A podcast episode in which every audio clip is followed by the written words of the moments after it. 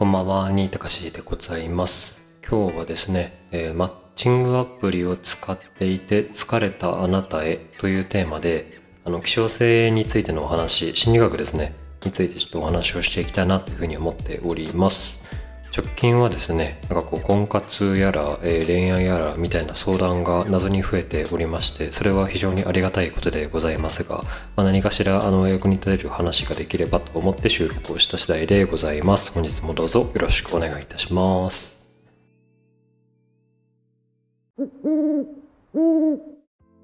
改めましてこんばんは、新高志でございます。普段はですね、転職エージェントをしたり、物を書いたり、音声配信をしながら勤務に過ごしているものでございます。で、直近はですね、企業さんの、クライアントから、何やらこう立ち上げとかサービスのオペレーションを回してくださいとかマーケティングがうんちゃらかんちゃらみたいな相談を受けていたんですけれども、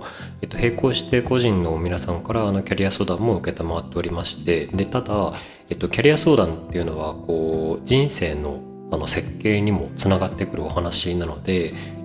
おのずとですね、ライフプランとか誰とどういうふうに過ごしていくかとか、どんな自分になっていきたいかみたいな、ちょっと先の話も踏まえた上で、お話を聞いていくんですよね。ですると往々にして誰かといる自分っていうお話にもなっていきますと。だからパートナーが今いないっていう人がパートナーが欲しいんですけどみたいな話にもなっていきますし、するとですね、気づいたらキャリアというよりはまずは転職じゃなくてなんか恋愛っすねみたいなことにもなったりするわけなんですよね。で、そんなこんなでですね、もはや公私問わずいわゆる恋愛的な相談を受けることはあるんですけれども、僕は別に恋愛アドバイザーも婚活アドバイザーも自称しているつもりはございませんで、ただ大学でですね、産業組織心理学とか、いわゆるこう社会心理学、対人心理学と言われるもののですね、あれやこれやを、学んでいた、収めていたもので、しかもその道の権威たちから直接ご指導伝達を賜っていたものですから、何かしらですね、その知見としては持ってるわけなんですよね。で、偉そうに語ることはないんですけれども、ただそういう状況なんだったらちなみにこうした方がお互いにとっていいかもしれませんねみたいな、効率中だもんでですね、そういういわゆるこう楽して、負担なくスムーズにことを運ぶためのあれやこれやっていうところを相手に対して思いやりを持った状態でこうしてみてはいかがでしょうかみたいなことをですね、こう口添えするくらいのことは、させていただいているわけでございます。で、直近ですね、いただいていた質問というかお悩みの中で多かったのが、彼女彼氏欲しいんだけれども、そのためにその行動をいざしてみたが何人かと会ってみて疲れちゃいましたみたいな、意見が多かったです。特に男性が多かったです。で、まずそういうですねことを行動に移した方にお伝えしたいのは、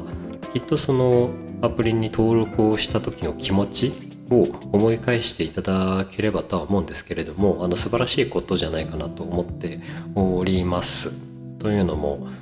なんでしょうね、ネガティブに捉えれば、老後を一人で過ごしたくないだとか、何かのその欲求を満たしたいだとか、っていうものかもしれませんけれども、ただポジティブに捉えていけば、そのどなたかと一緒に歩んでいける自分になりたいとか、誰かを幸せにできる自分でありたいとか、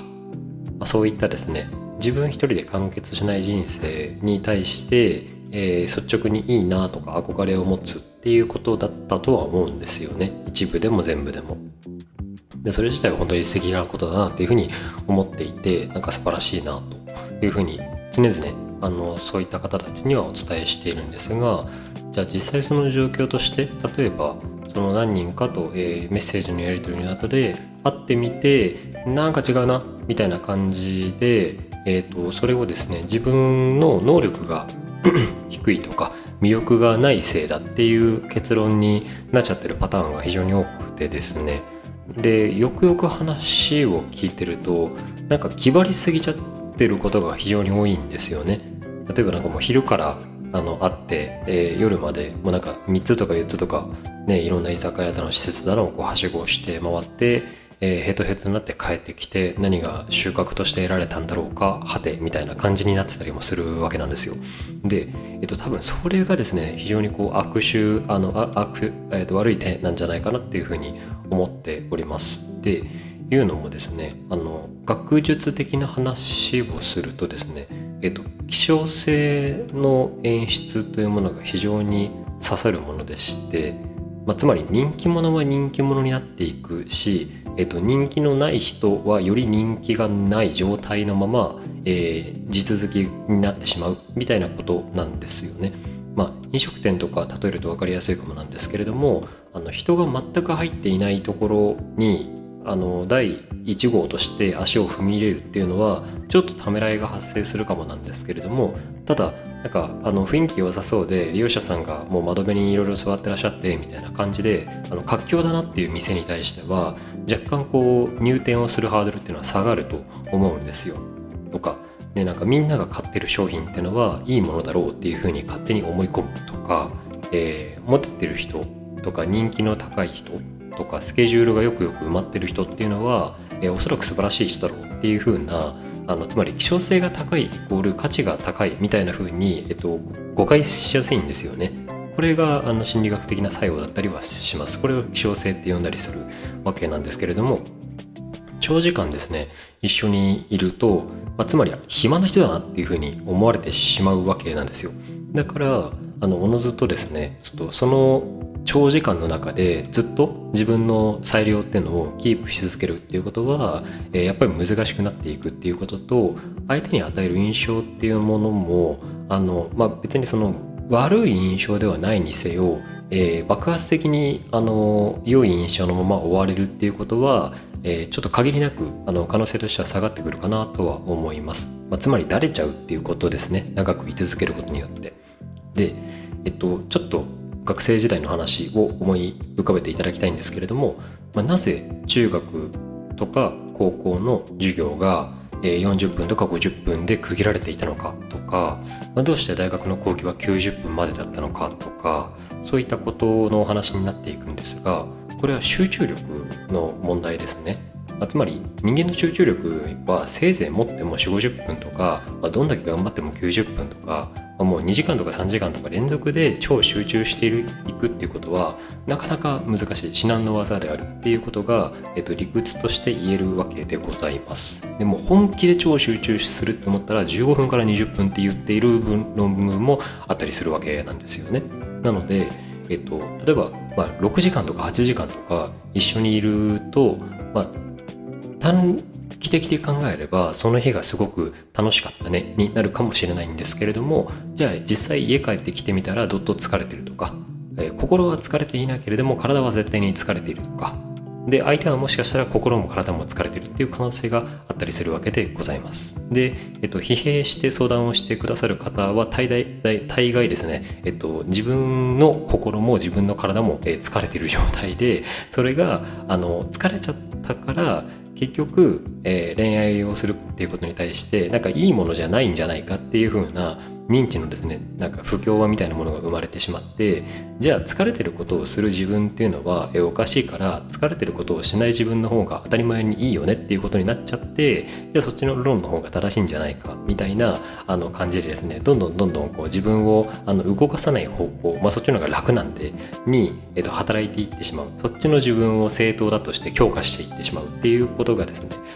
中側で働いていたりするっていうことをご理解いただければと思います。これ理屈として知っておくだけで随分と気が楽になるので、とかくですね能力がないわけでも魅力がないわけでもなくて、単純に時間を使いすぎてあるっていう、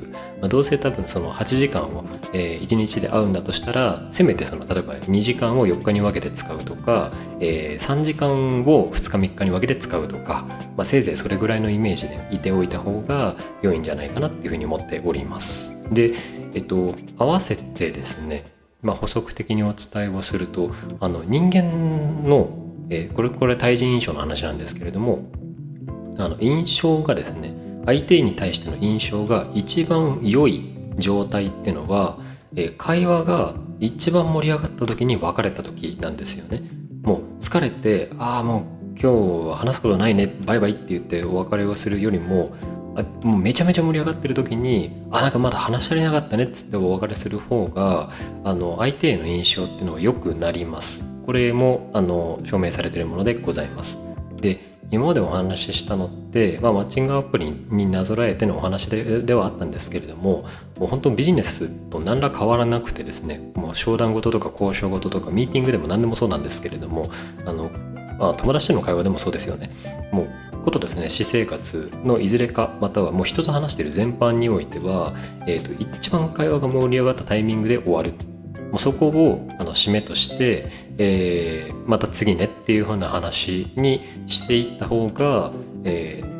余韻がですね、良い状態で残っていきますので、終わりよければみたいな言葉あると思うんですけれども、または芸人さんがちゃんとオチをつけて話を終わらせるみたいなところもあると思うんですけれども、全部これつながっていまして、マックステンションが、一番上がった状態で終わりっていう風にすると、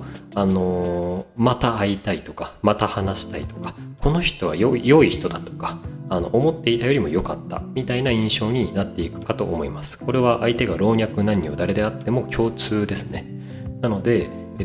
ことを自分の、恋愛に置き換えて考えてみると、話が盛り上がってるからもうちょっと話したいので話してしまうとか、じゃあもう一件行きたいねになっちゃいがちなのかもしれないんですけれども、そこをあえて、論理的にぶった切って、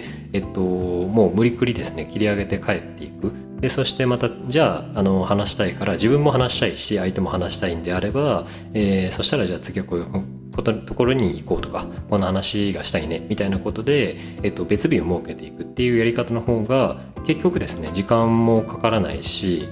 その日時間がかからなかったってことは心身の疲弊度合いも軽減されて、リフレッシュな状態でお家に帰れますので、自分としても疲れずに、相手もおそらく疲れずにその日を終えることができるんじゃなかろうかと思っておりますみたいな感じでですね、そういったあれやこれやの理屈がありまして、実は時間を使いすぎ問題が、大部分を占めてるんじゃないかなと思っております。気持ちはですね分からなくもなくてですね、そりゃマッチングアプリを使ってるっていう状況であれば、お相手さんは自分がいいなって思う相手はきっと他の誰かもいいなって思ってる相手ですし、同時並行でどなたかとやり取りをされてるかもしれませんので、他の人に取られちゃうじゃないかとか、ブカブカしてたらっていう、そういった流行る気持ちはあるとは思うんですけれども、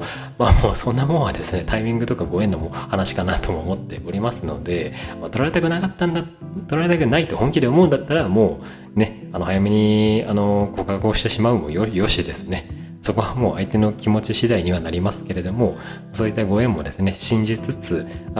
自分のエンターテインメントっていうのをちゃんと相手に提供していっていただけると、これは、自分が女性男性どっちでもいいですし、相手が異性同性何でもいいんですけれども、対人関係においては充実していくんじゃないかなっていうふうに思います。何かの参考になりましたら幸いです。今日はですね心理学×恋愛×社会生活みたいな話をさせていただいたんですけれども、なんかこの話をしようと思った動機きっかけがありまして、なんかこんなことはですね対人心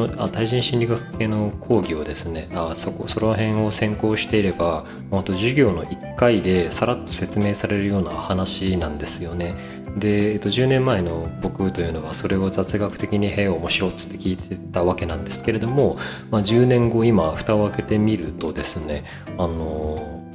それが1万円とかの情報商材として売られてるんですよね。でその買った人の話を聞いてみて、どんなこと書いてあったのって聞いたら、もう全部知ってることだったので、これは別に僕が恋愛マスターですっていうことでは全くなくて、ただなんか無料で手に入る、今もうググれば簡単に出てくるみたいな話がすごく仰々しく、なんか偉そうにですねバイブルかのように、話されていて、もう本当に心理学の1,000 円ぐらいで売られてる、ライト層向けの、実用書ではなく、実用書と、何でしょう、こう PHP 文庫とかが出してるようなところのポップなテイストのですね、本、一般向けの書籍っていうんでしょうか、ああいうのを買っていただければ、本当1000円未満で1冊買えるようなものをですね手に取っていただければ、もう十二分に吸収できるはずのものが、何やら1万円の謎の PDF で売られてるんですよね。っていうらしい話を聞いて、まあその何でしょう、情報修正が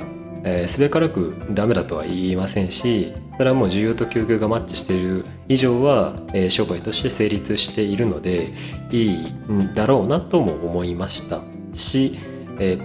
リテラシーが全体のリテラシーが上がっていくためにはある種の必要悪なんじゃないかなとも思ったんですけれども、とかくなんでしょう、こう騙してるみたいな人が淘汰されればいいなとも思いまして、やはりですね、その作品のクオリティとか商材のクオリティっていうものが隠された状態で、売られている、そこをこう誇大表現、誇張された、広告表現を持って無理やりつって買わせて、で中身大したことありませんでしたみたいなものを、ただ1万円も出して買ったのでこれはきっと良い価値のあるものなんだっていうふうに、購買心理的にですね思い込まされてしまう人はずっとそのままだったりもするので、つまり平たく言うとなんかバカはバカのまま、ずっと終わってしまうみたいな、こう食い物にされ続けてしまうっていう状況はですね、やっぱりどこかしらでは起こり続けていくんだろうなとは思っております。それで失敗したなと思って、変なものは買わないようにしようっていうふうに思い直す人もいれば、やっぱりその買った自分を正当化したいっていう論理にはまってまた変なものを買い続ける、そこに満足納得し続けていくっていう人生をたどる人もいますので、僕はそれは個人の自由だとは思っているんですけれども、ただ自分が知ってる範疇でそれが行われていたんだとしたら、無料でこうやって情報を公開することによって、なんかどこかしらで1万円で売られてたものがただで手に入ったなっていうようなですね感覚を誰かが持っていただけるならいいなっていうふうに思って今日は収録をしてみました。で最近ですねスタイフのユーザーさん、音声配信のユーザーさんとかになんで使ってるんですかとか、どんなの聞いてるんですかとかっていろいろ聞いてみたんですけれども、その有益なものが好きな方もいれば、無益なものが好きな人もいれば、いろんなニーズがあったんですが、とかくちょっと自分が出せるものは出していこうっていうふうに思いまして、あとはそれを分かりやすく説明できるかどうかっていうのは、慣れと実力の問題かなっていうふうに思っていたりするところでございます。ちょっとここ聞き苦しいところとか話が冗長になってしまう部分はこれからも多々あるかとは思うんですけれども、そこは僕としてもですね訓練を積みつつ練り上げていっていければなっていうふうに思っております。できれば見守っていただきつつ、たまに応援いただけると非常に嬉しく思っているところでございます。何かですね話してほしいみたいなものがありましたら、コメントとかレターとかお待ちしております。では最後まで聞いていただきありがとうございました。転職エージェントの新井隆でございました。